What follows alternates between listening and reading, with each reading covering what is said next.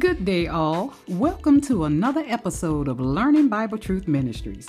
I am the founder, host, and teacher, your one and only Doctor Camale D, here to teach you Bible truth. Not my truth, Bible truth. Bible truth allows you to grow in faith and walk in God's amazing grace. Here we rightly divide scriptures that contain the true and living God's word. Remember to pray and ask God for understanding. Put your learning hats on. Get your Bibles. Invite family and friends. Take notes. And let's learn Bible truth.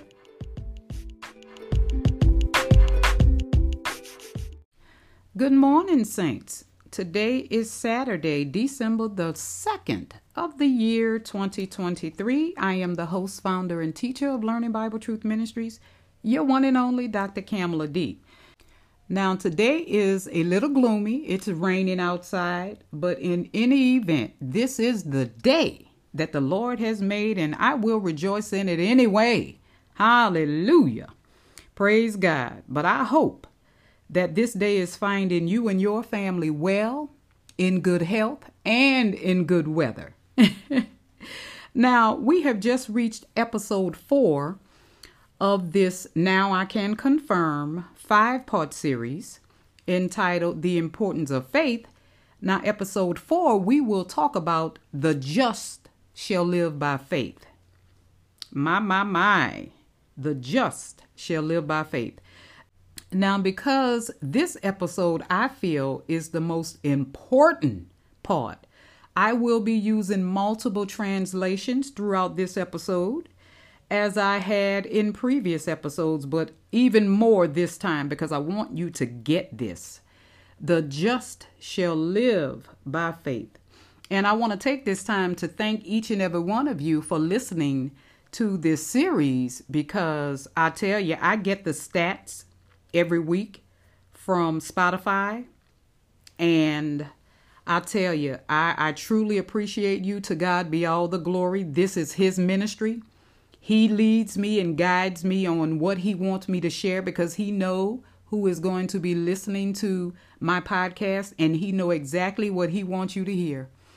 And I will tell you this, my brothers and sisters who are also teachers in the body of Christ, I never know what they will be teaching, but apparently we are being led by the same Spirit, because I turned on a couple of episodes by some of my favorite teachers in the body of Christ, and they teaching about faith as well. The importance of faith. They have different titles for their series. I think theirs is lasting a little bit longer than five episodes, but I am here to tell you, you are receiving a lot of information in just these five episodes. Uh, like I mentioned before, this is episode number four. I will be using multiple translations, starting off with the New King James Version. And for our opening scripture, I want you to go to Habakkuk, or either Habakkuk, chapter two. And you know the routine. You can pause the tape while you look for Habakkuk.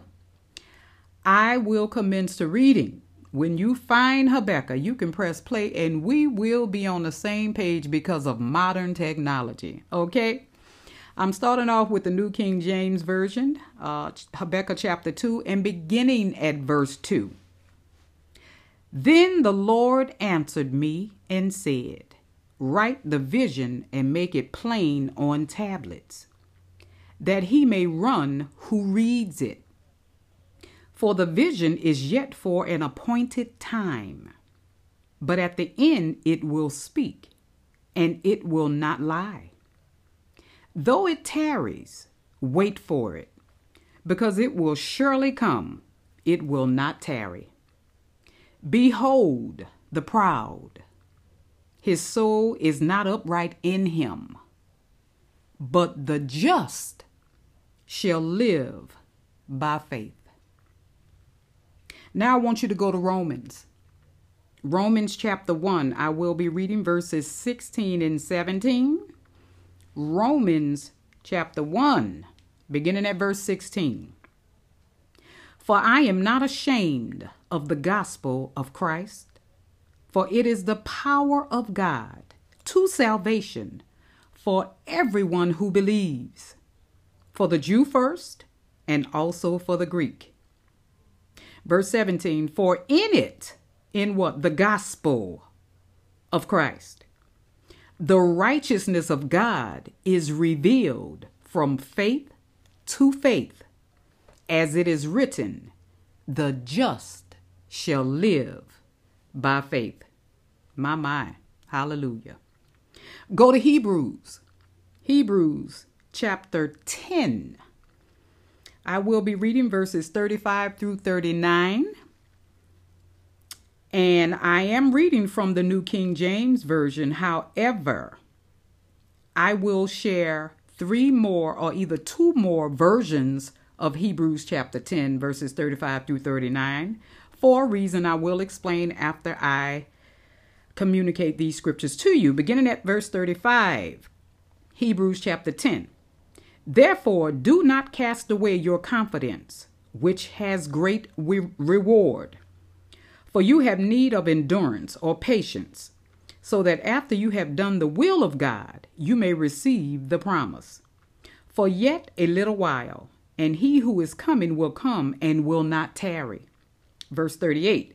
Now the just shall live by faith, but if anyone draws back, my soul has no pleasure in him. But we are not of those who draw back to, to perdition, but of those who believe to the saving of the soul. Now let me read Hebrews ten, thirty-five through thirty-nine in the New Living Translation. The New Living says, so do not throw away this confident trust in the Lord. Remember the great reward it brings you.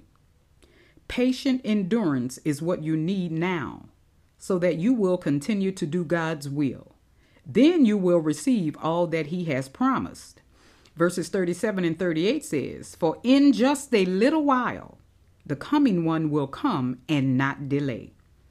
And my righteous ones will live by faith. But I will take no pleasure in anyone who turns away.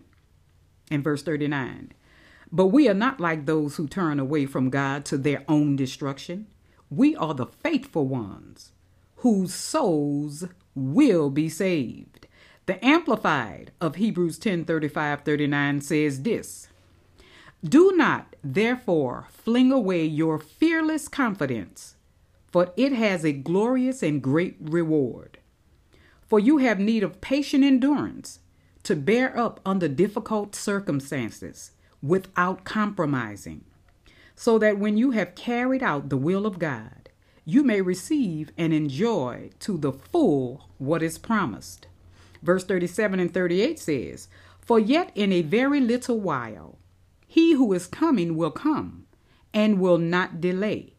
But my righteous one, the one justified by faith, shall live by faith, respecting man's relationship to God and trusting him. And if he draws back, shrinking in fear, my soul has no delight in him. But our way is not that of those who shrink back to destruction, but we are of those who believe, relying on God through faith in Jesus Christ, the Messiah. And by this confident faith, preserve the soul. Mm. Hallelujah. Thank you, Lord, for your word.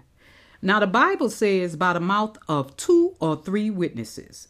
I just read three witnesses, three different scriptures regarding the just shall live by faith. It says by the mouth of three or two or three witnesses, let every word be established. So that's the reason I read multiple scriptures regarding the just shall live by faith, so that you, no one can deceive you. You just heard three different scriptures. Now, since the just shall live by faith, we need to know and confirm who the just are. The word just here is the word justified, which means to be declared righteous in the sight of God in Christ Jesus, and to be set aside by God and for God in Christ Jesus.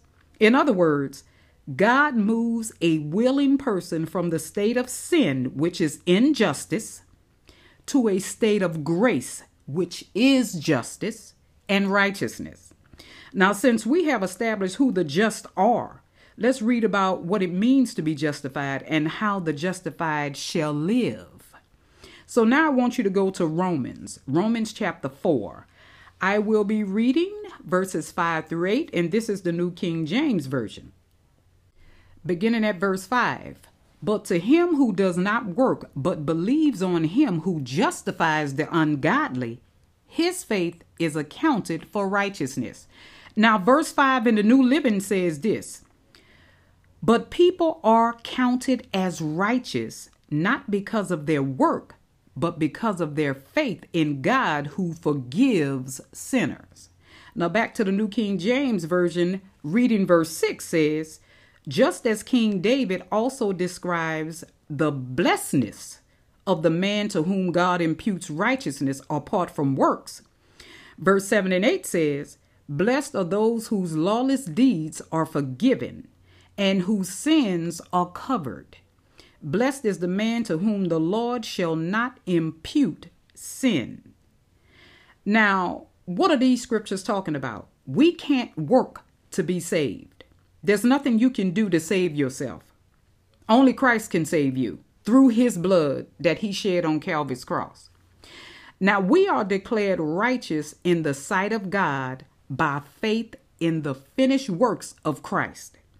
The blood that he shed on the cross for our sins. We must receive this by faith. We must live this by faith. Now, what I am about to say is going to sound harsh, but you need to hang in there with me. Come on now, stay in there with me. I don't care how many people you have killed or how many rapes you have committed, how many robberies you have successfully got away with, how many children you have molested. You can come to Christ in faith, repent of those sins, and have all of those sins forgiven through the blood of Jesus. Christ paid for your sins on the cross. It is your faith that declares you righteous in the sight of God, not your works. Christ died for us while we were still sinners. He didn't wait until we confessed those. He died for us while we were still sinners. We must believe and live this by faith. And we will never be condemned, judged, or go to hell for any of the sins that I just named that we committed in the past, present, or future. Now I can back up everything I just said through scripture. Go to Romans chapter eight. I'll be reading verses one through four. This is the New Living Translation. And it says, so now there is no condemnation, which means judgment, for those who belong to Christ Jesus. Verse two says, and because you belong to him, the power of the life-giving Spirit has freed you from the power of sin that leads to death. The law of Moses was unable to save us because of the weakness of our sinful nature. So God did what the law could not do. He sent his own son in a body like the bodies we sinners have. And in that body, God declared an end to sin's control over us by giving his son as a sacrifice for our sins. My Lord, hallelujah. I don't know about you, but chills are going through my body just reading this. And finally, verse four says, he did this so that the just requirement of the law would be fully satisfied for us, who no longer follow our sinful nature, but instead follow the Spirit. Now, the wages of sin is death. God loved us so much that he sacrificed his only son so that the law would remain righteous, because the law required death for sins, and so that the law, which is holy, could remain holy, God had to satisfy the law by sending a sacrifice for our sins, because we couldn't do it. God would not have had any man left on this planet if he hadn't come up with a redemption plan for his people. So if Christ didn't die for your sins, you would have to pay the price yourself, which is death.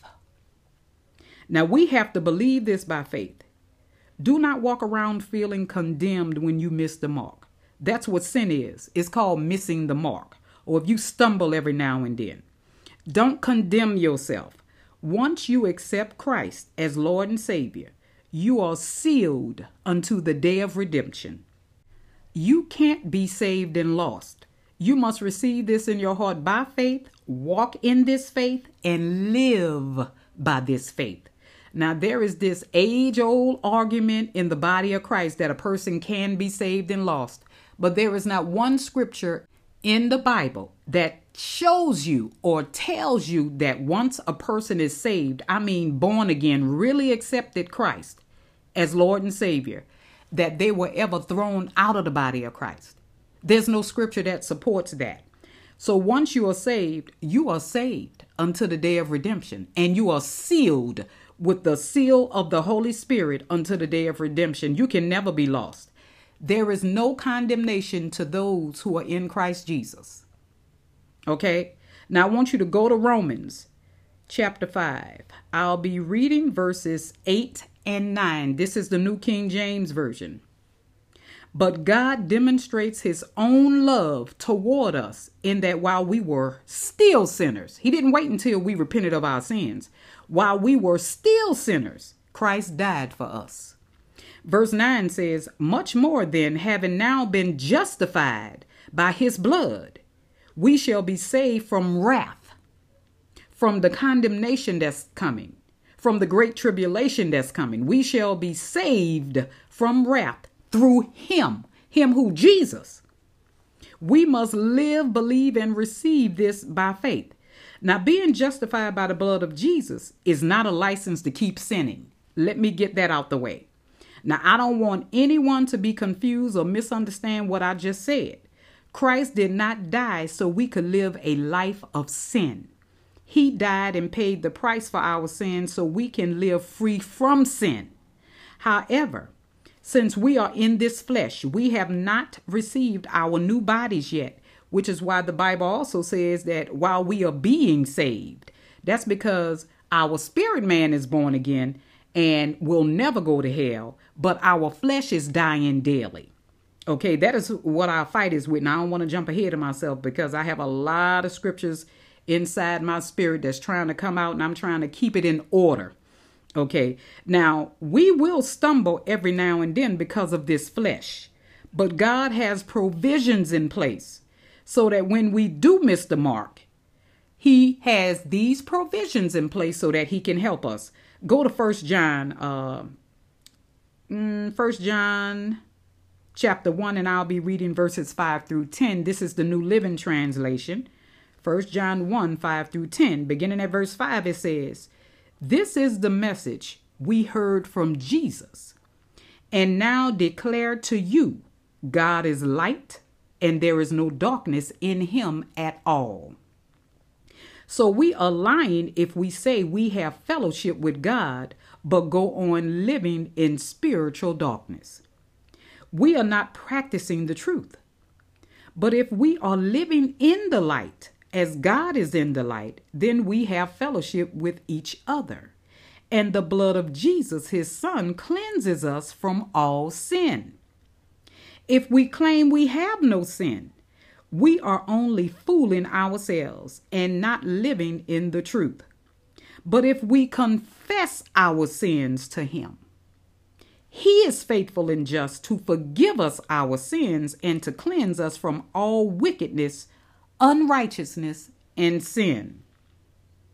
And verse ten says, if we claim we have not sinned, we are calling God a liar and showing that his word has no place in our hearts.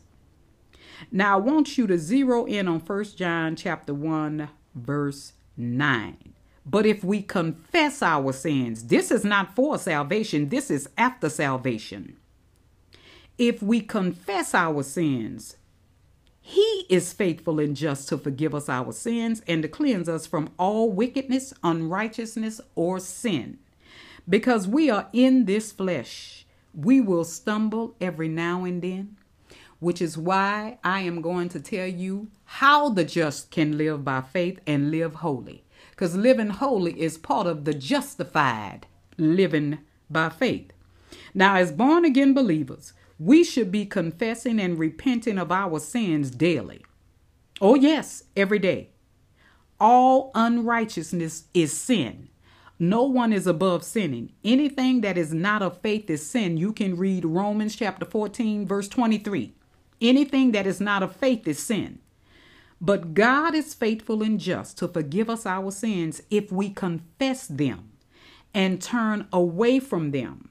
And he will cleanse us from those sins. That is a promise from God. We must receive that by faith. We must live that by faith. We have to receive this by faith, saints, and live in this by faith. I can never say this enough, because remember, the name of this episode is The Just Shall Live by Faith. So I want you to remember that God died for us while we were still sinners. If any of us were perfect and could have atoned for our sins, he would not have had to send his son to die for us. So God loves us just that much. Now I want you to go to Romans chapter eight. I'll be reading verses twenty-nine and thirty, and this is the New King James Version.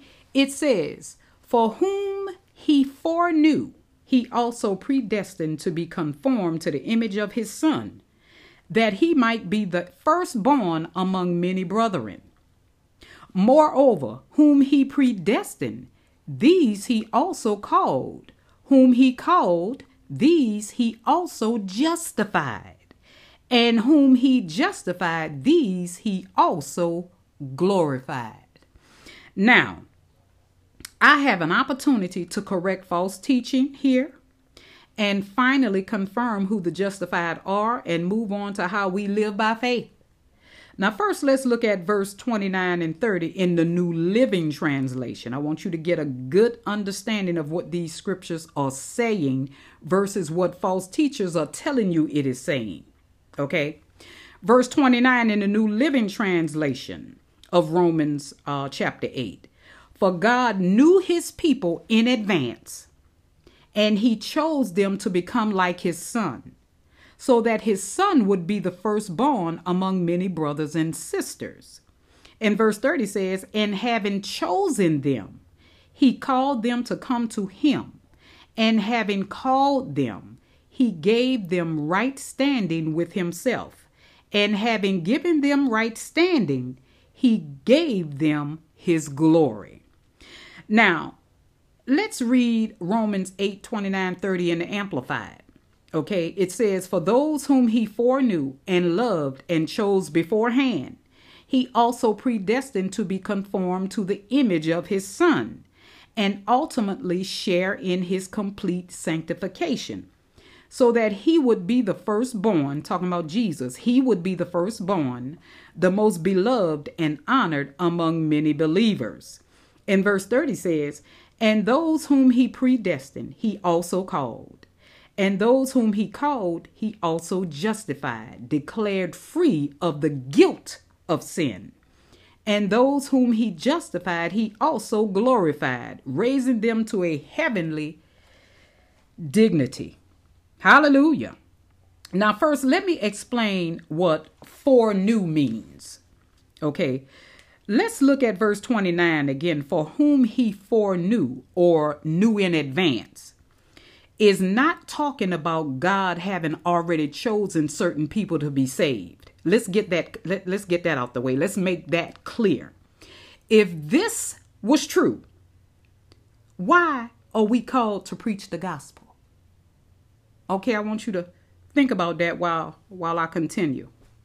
Now, this verse is saying that an all-knowing God, please hear me, saints, an all-knowing God knew in advance that those who hear the gospel with an open heart will receive Christ, and those who hear the gospel with a closed mind and heart will reject Christ. Now, those who foreknew, he chose and he called to be in the image of his Son, Jesus.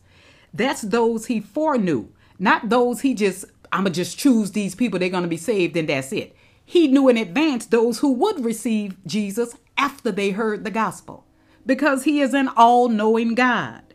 Now, because God is all-knowing, he knew in advance that he would call these believers to be conformed to the image of his son, Jesus. He also foreknew that he would justify those who believe in Christ.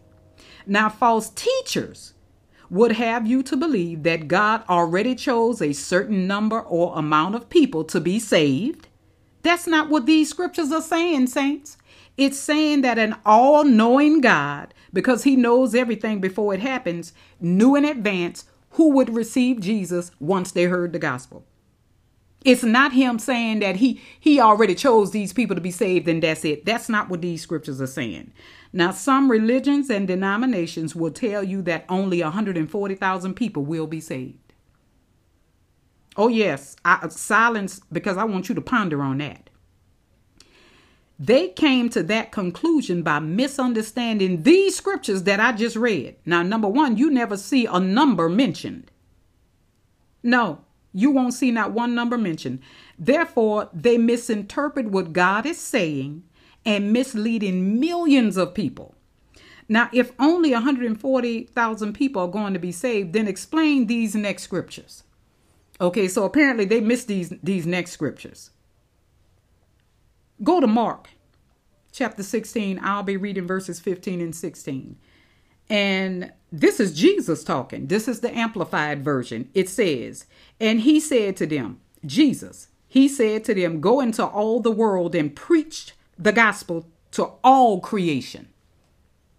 Now, if he have already just chosen the ones that's going to be saved. Now, if God have already chosen them, and if it's only going to be one hundred forty thousand, why is Jesus saying go into all the world and preach the gospel to all creation? Why preach to all creation?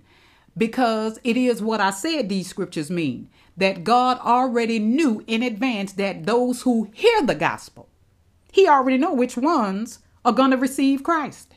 He's not choosing them. He just know that they are going to choose Christ.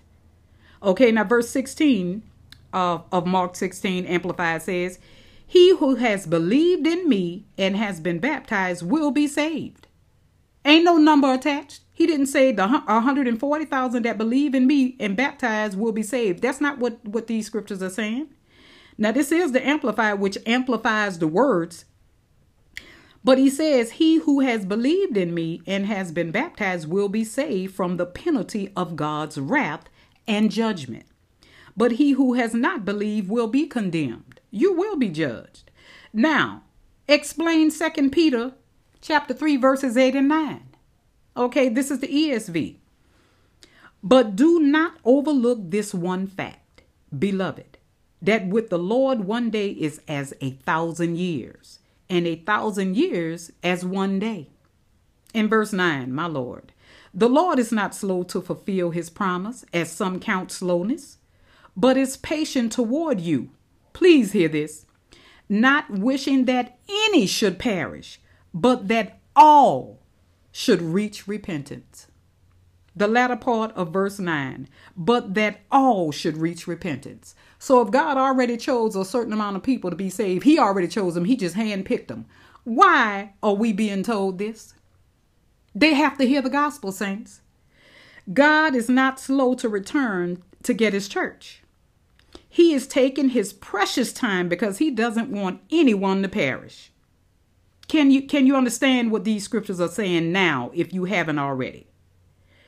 We are living in the dispensation of grace. God wants everyone, no matter their ethnicity, no matter the color of their skin, no matter how many sins they have committed, to hear the gospel and choose to accept his son Jesus and be saved. There are billions of people on this planet. Why would a loving God who would put these in the holy scriptures that it is not his will that any man should be should perish? Why would he only choose one hundred forty thousand people to be saved from the wrath that's coming? Because he wants everybody to be saved, but he is not going to go outside of his redemption plan. We can't be that ignorant, saints. It is not God's wish that anyone go to hell. Hell was created for the devil and his angels. But because of sin, Satan is going to have plenty of company. Uh-huh, because the wages of sin is death.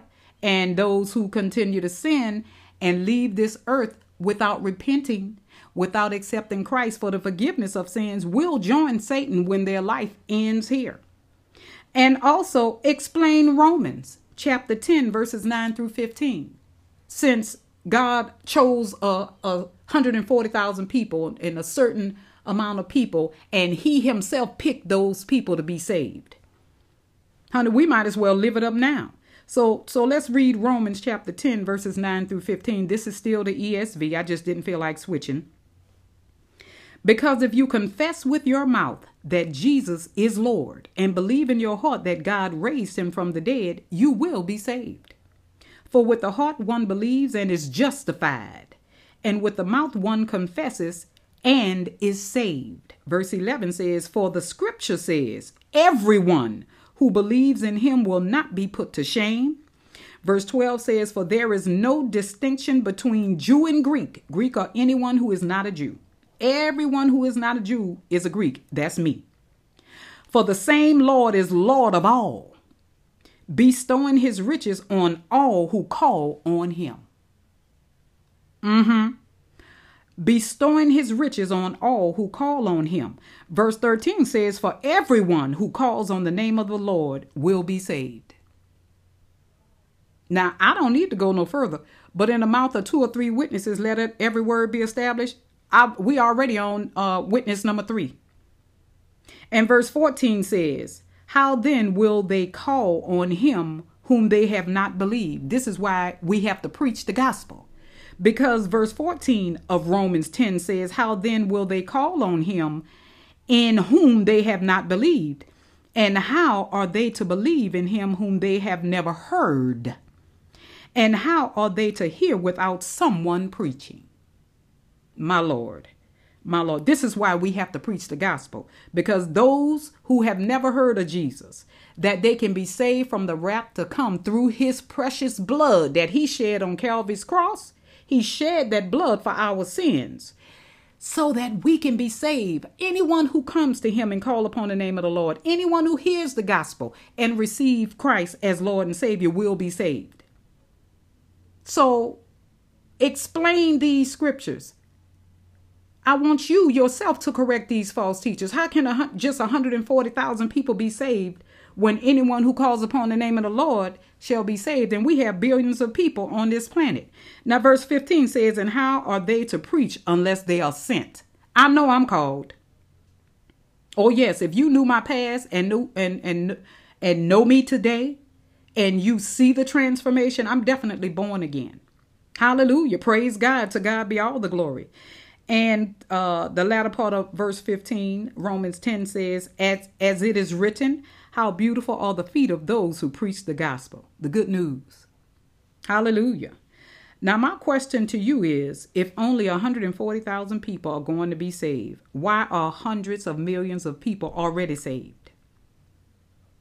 I'll look, I, I, I'll wait. Send your questions in the Q and A. Send me an email. I will answer any question you may have for me. And why is God still sending his ministers throughout the world to preach the gospel to those who, who have yet to hear it today?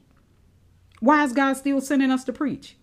Because there are millions of people who are seeking the true and living God and need to hear the gospel of salvation so God can add them to the body of Christ. That's why we are still preaching. Explain Acts chapter two, verses thirty-eight through forty-one. This is still the E S V. And it says, and Peter said to them, repent and be baptized, every one of you, in the name of Jesus Christ, for the forgiveness of your sins, and you will receive the gift of the Holy Spirit. Oh, but listen to verse thirty-nine. For the promise. What promise? The gift of the Holy Spirit. Salvation free through the blood of Jesus. That's the promise. Is for you and for your children, and listen to this, and for all who are far off, everyone whom the Lord our God calls to himself. My Lord, God is, he, God is calling you through the gospel. He is calling you through the gospel. Um, Romans, the New Living Translation, uh, chapter eight, verse twenty-seven says, "For he who searches the hearts knows the mind of the Spirit, because the Spirit interferes for the for God's people in accordance with the will of God." My Lord, that's Romans eight twenty-seven. So, and I, I, I, I quoted that scripture so that you won't misunderstand Acts two thirty-nine, "For the promises for you and for your children and for all who are far off, everyone whom the Lord our God calls to himself." God is calling people to himself through the gospel. But Romans eight twenty-seven is telling us how he is doing it. He's not just choosing you. He's searching the heart. With he's searching the heart by the Spirit. The Holy Spirit searches everyone's heart who claim to want to know God, to see if your heart is right, to see if you are seeking the true and living God. And that is how he is choosing his people. He's not just randomly choosing people. Okay, you're going to be saved. You, you, you, you. Okay, I'll take you based on how you look. Because man looks at the outward appearance, but God looks at the heart. That's also written in the Old Testament. So I don't want you to be misunderstood. And those who are regular followers of Learning Bible Truth Ministries, can't nobody deceive you, because you are getting the scriptures raw, rightly divided. That's why this ministry is entitled Learning Bible Truth Ministries. It's all about you learning the truth of these scriptures. Now, verse forty, we're still in Acts chapter two. Verse forty says, "And with many other words, he bore witness and continued to exhort them, saying, save yourselves from this crooked generation." And finally, verse forty-one says, "So those who received his word were baptized, and there were added that day about three thousand souls," because they heard the gospel. And remember Romans eight twenty-seven, "For he who searches the hearts knows the mind of the Spirit, because the Spirit interferes for God's people in accordance with the will of God." The Spirit of God searches the hearts of those who hear the gospel.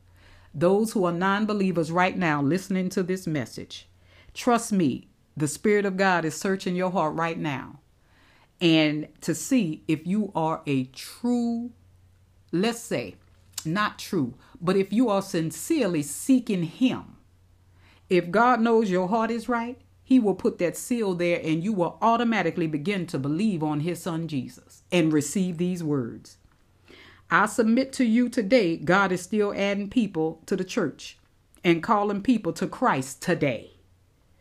Now, through his preachers who are called and who he is sending, anybody that is coming to you with a different gospel is not coming from God. Oh, no, because God is in a battle with Satan on this earth. Let me not say God is, because we have we already have the victory in Christ. But God's ministers are in a battle with false teachers. False teachers appear to have the edge. I mean, because broad is the way that leads to destruction, and narrow is the way that leads to eternal life. A lot of people, because of their flesh, they are trying to fulfill the needs of their flesh. They are trying to understand things with a carnal mind. You can't understand the scriptures with a carnal mind, meaning your natural mind. You can only stand, uh, understand these scriptures spiritually. And you will go with whomever sounds like they making sense to you. So I'm telling you, millions of people have already accepted Christ as Lord and Savior, and millions more will be saved by our continuous preaching of the gospel. So the notion that only one hundred forty thousand people will be saved is false. And those of you who follow that religion, who teach that, if you are listening right now, it's false. I gave you scripture to disprove that teaching. I do not take issue with people. My battle is with the devil. Uh-huh. That's who our battle is with. We don't wrestle against flesh and blood. We, our battle is with principalities, the rulers of darkness, not with people. Now, people have been deceived.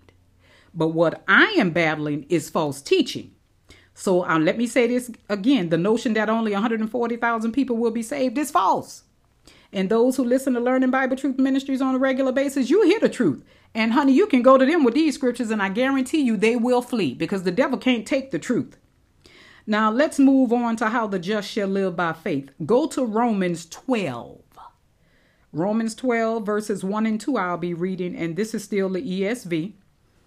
I appeal to you, therefore, brothers, this is the Apostle Paul talking, by the mercies of God, to present your bodies as a living sacrifice, holy and acceptable to God, which is your spiritual worship. And verse two says, do not be conformed to this world, but be transformed by the renewal of your mind, that by testing you may discern what is the will of God, what is good and acceptable and perfect. Now, the Amplified version of Romans twelve, one and two says this, therefore, I urge you, brothers and sisters, by the mercies of God, to present your bodies, dedicating all of yourselves set apart as a living sacrifice, holy and well-pleasing to God, which is your rational, logical, intelligent act of worship. And verse two says, and do not be conformed to this world any longer with its superficial values and customs, but be transformed and progressively changed as you mature spiritually by the renewing of your mind, focusing on godly values and ethical attitudes, so that you may prove for yourselves what the will of God is, that which is good and acceptable and perfect in his plan and purpose for you. Now, how do we renew our minds? We renew our minds by replacing what we used to believe in our minds with the Word of God. Now, remove all worldly distractions, meditate on scriptures, the scriptures that I share with you, meditate on those scriptures, apply the Word of God to your life by being a doer of the Word, not just a hearer of the Word. You can cast out every high thing and every imagination that exalts itself against the knowledge of God. Go to Second Corinthians chapter ten, verse five. I will read uh, ten verse five in the New Living Translation and in the New King James Version. Okay, I am reading beginning at hmm, verse five, Second Corinthians ten. It says, we destroy every proud obstacle that keeps people from knowing God. We destroy every proud obstacle that keeps people from knowing God. We capture their rebellious thoughts and teach them to obey Christ. King James Version says of Second Corinthians ten five, it says, casting down arguments. Don't argue with anybody o- over the Word of God. And every high thing, every proud thing that exalts itself against the knowledge of God, bringing every thought into captivity to the obedience of Christ. Now, anything you hear that is contrary to what is written in God's holy Bible as it relates to Jesus and as it relates to the Almighty God, we ought to cast those thoughts out of our minds. Hold on to God's unchanging word. I know y'all have heard, especially if you grew up Baptist, we are holding on to God's unchanging hands.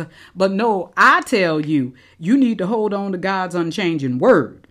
Believe what the word says, but believe it by faith. Now help yourself by not trusting your flesh, saints, to hang out with non-believers thinking that you won't be influenced by them. I'm a living witness. Now, if your faith ain't strong like mine, and I am not the only one in the body of Christ with strong faith, because I done been there, done that. But if your faith ain't strong, you please don't put yourself in that position. Second Corinthians six, uh, seventeen and eighteen tells us this.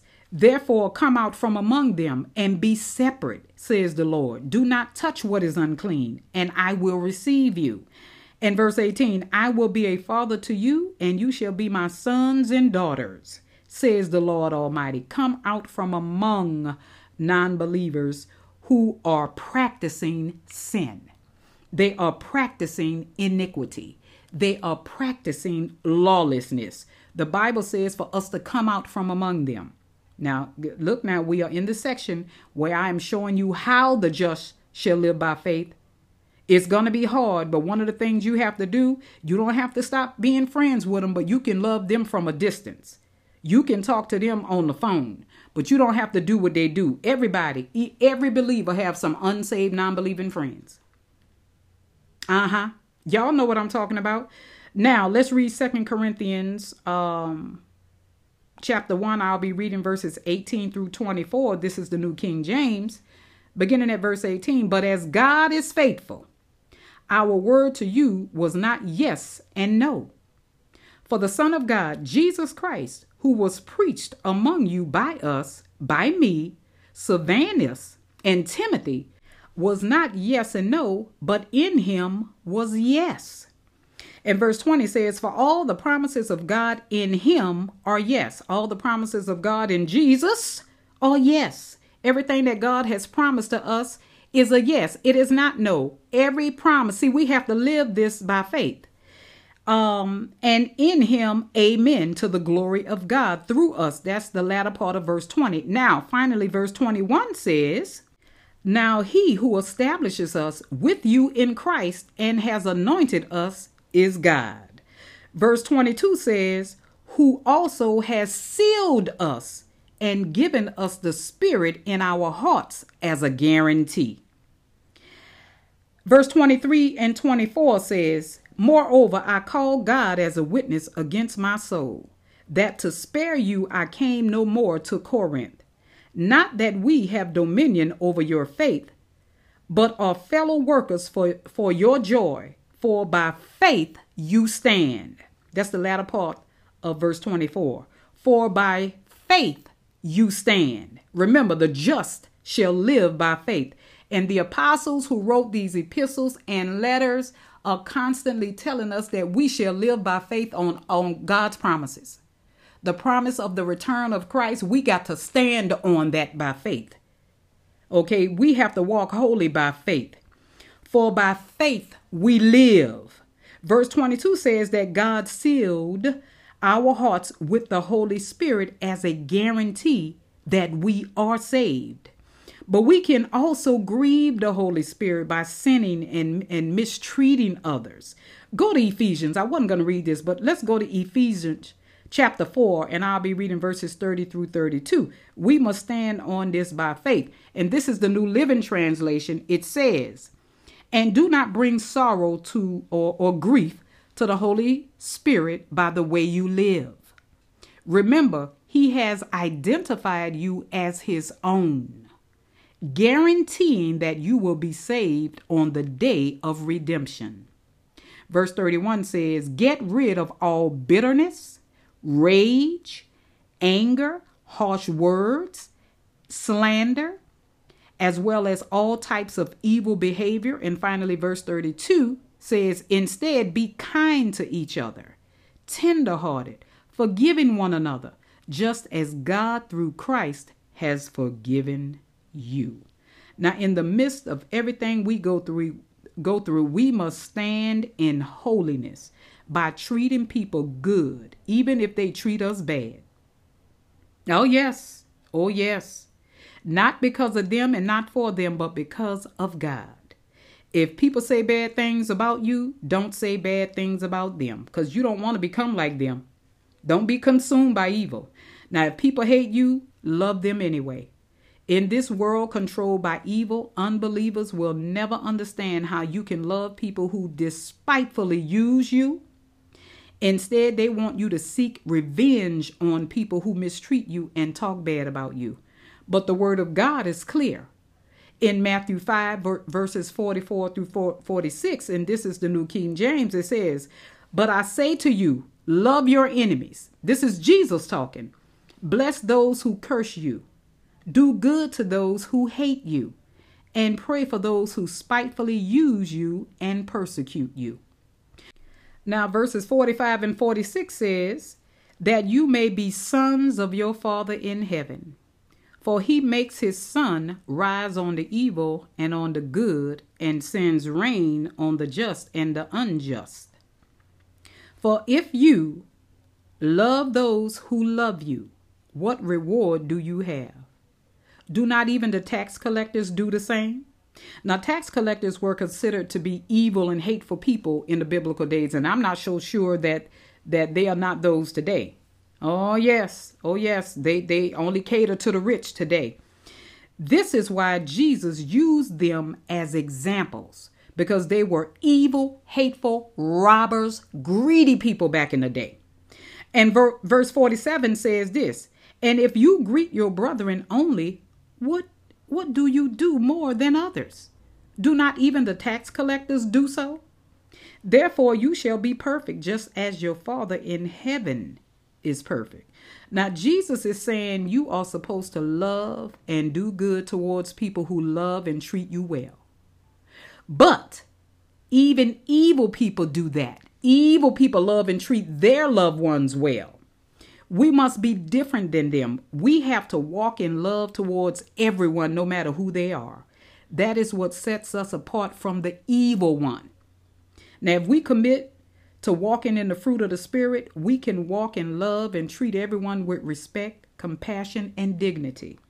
Go to Galatians five. I'll be reading verses sixteen through twenty-four. Y'all see that this episode is, is probably going to last to an hour because we are already uh, fifty minutes in, but I want to get these scriptures in.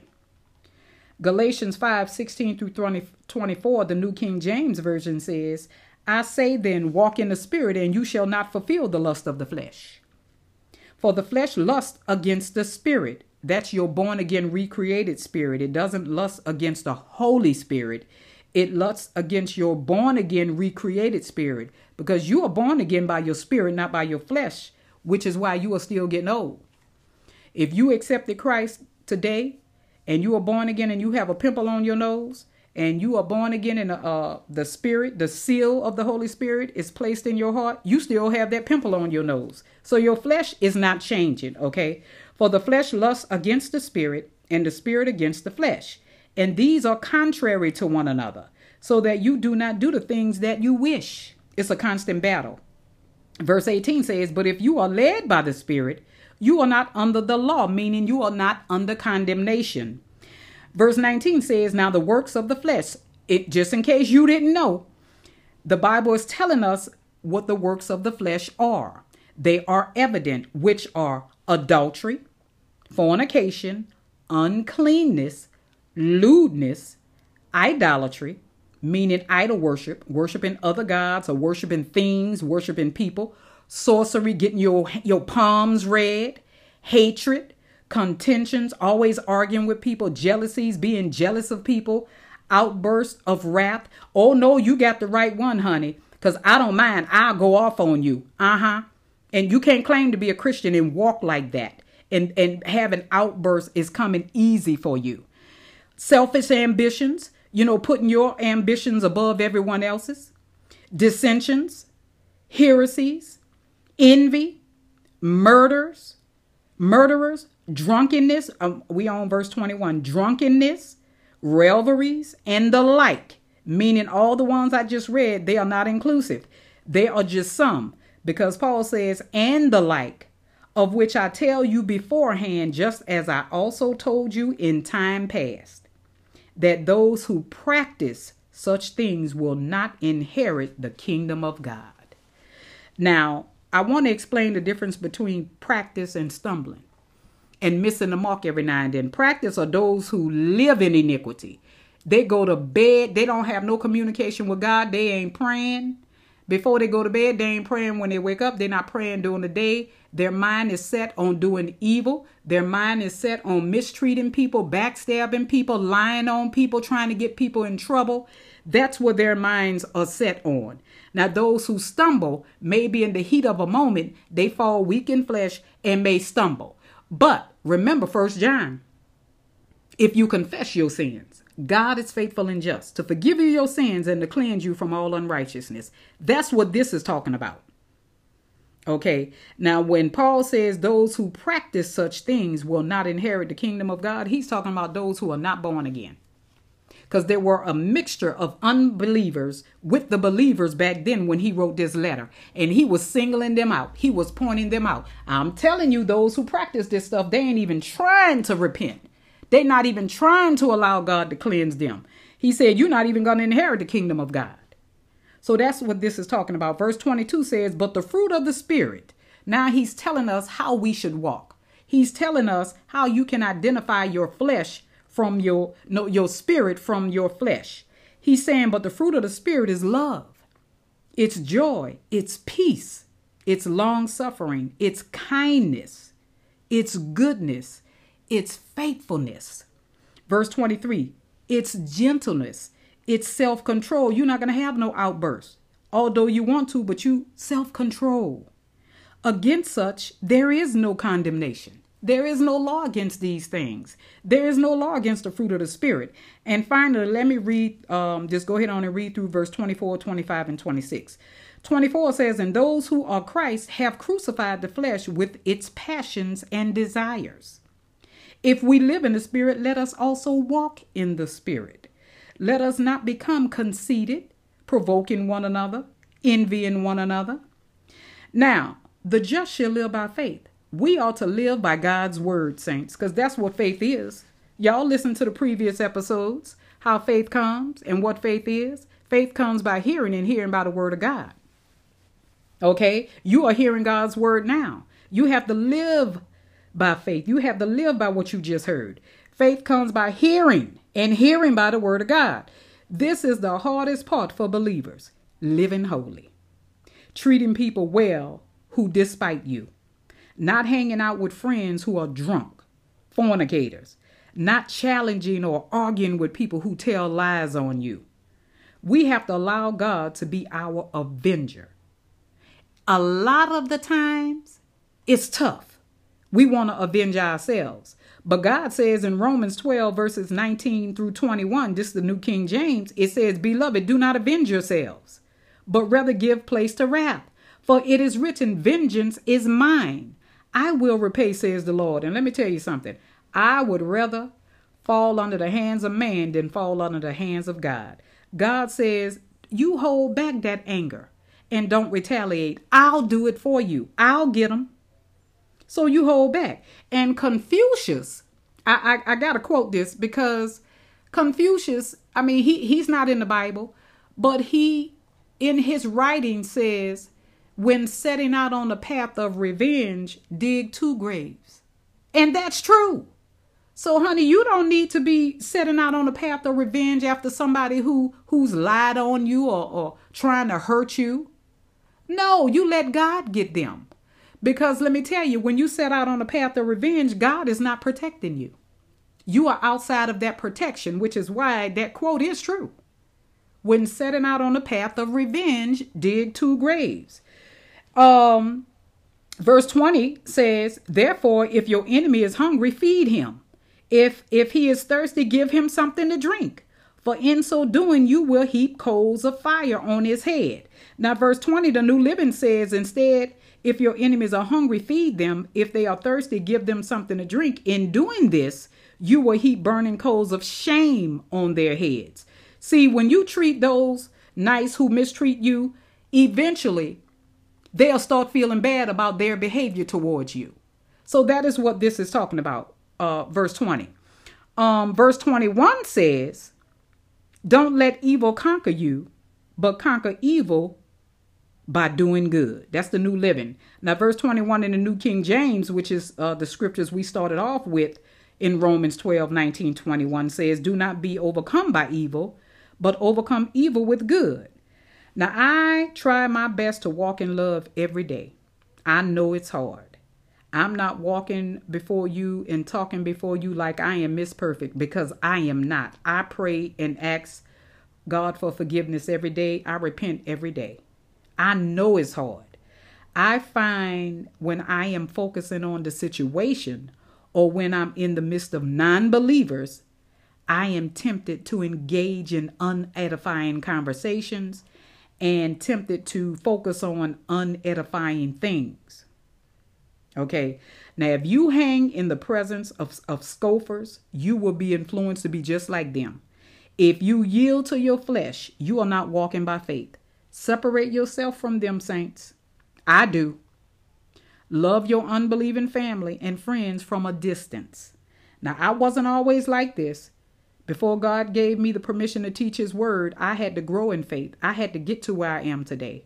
I had to learn what faith is and what love is. Now, First Corinthians thirteen, um, verses four and eight, New King James says this, love suffers long and is kind. So if you don't know how to walk in love, First Corinthians thirteen, four and eight is telling you what love is so you can walk in it. Walking in love is part of the fruit of the Spirit. Love suffers long and is kind. Love does not envy. Love does not parade itself. It is not puffed up. Love is not proud. Love is not going to parade itself up and down social media. Hey, look at me taking selfies every day, looking like Fright Night, opening up the doors for the evil spirits, because you claiming Jesus now, you claiming to be a Christian, to talk about you and put those evil words out there in the universe. Have making you feel bad at times. You don't feel validated unless you are posting your picture and your new outfit on social media.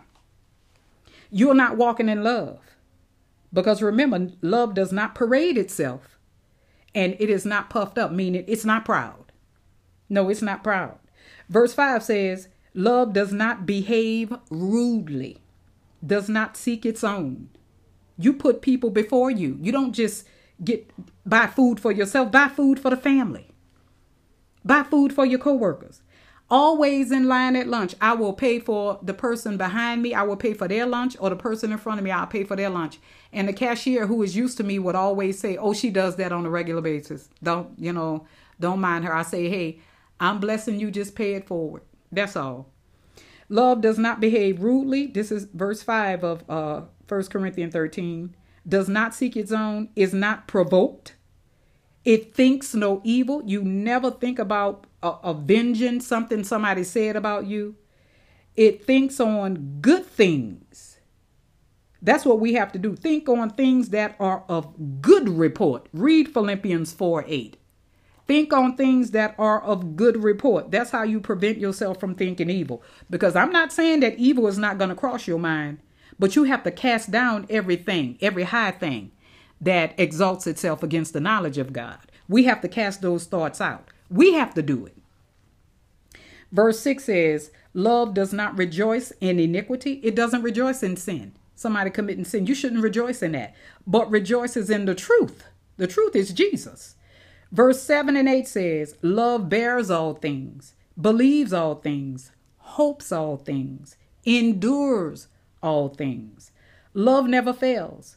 But whether there are prophecies, they will fail.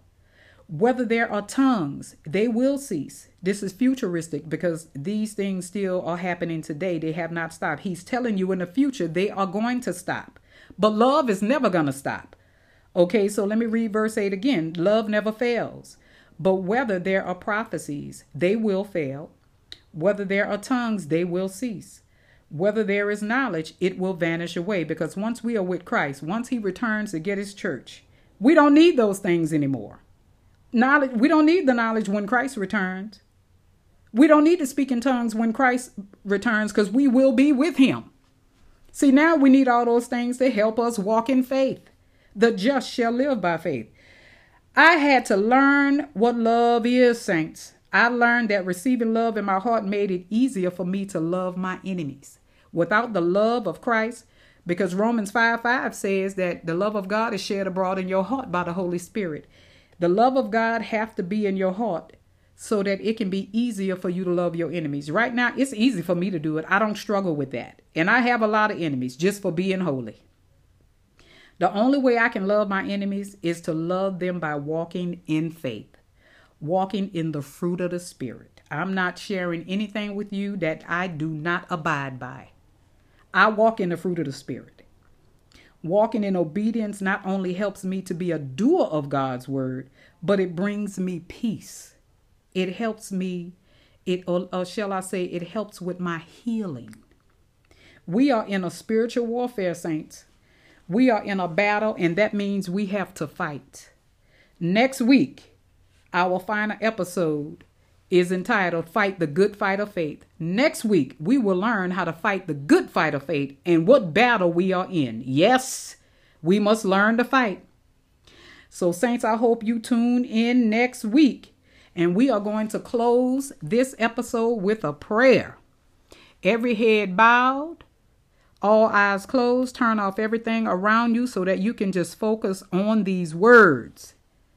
Heavenly Father, we come to you in faith because we believe that your word will never return to you void. It will accomplish that which you have sent it forth to do. We believe that those who hear this message will understand what it means to be justified in Christ and receive him in their hearts. This message would help them continue to grow in faith, remove all condemnation from anyone listening as they repent of their sins. Remind them that there is no condemnation to those who are in Christ. Help them remember the fruit of the Spirit and remind us, Lord, to cast down every negative word that takes up residence in our thoughts. In Jesus' name we pray. Amen. Hallelujah. Saints, until next time, live Christ, love people, take up your cross. And before I say peace out, for those of you who are listening for the first time, go back and listen to the previous three episodes before we embark on episode five, the final episode next week, and um, how to fight the good fight of faith. So saints, peace out.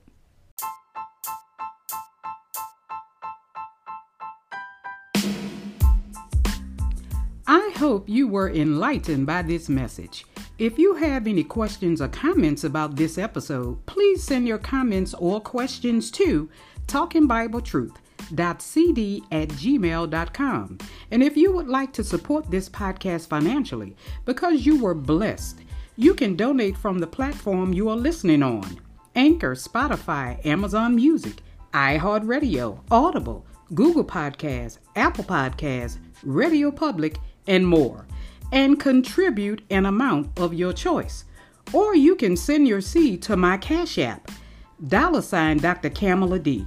That's dollar sign capital D, lowercase r, capital C, lowercase A M A L E, capital D.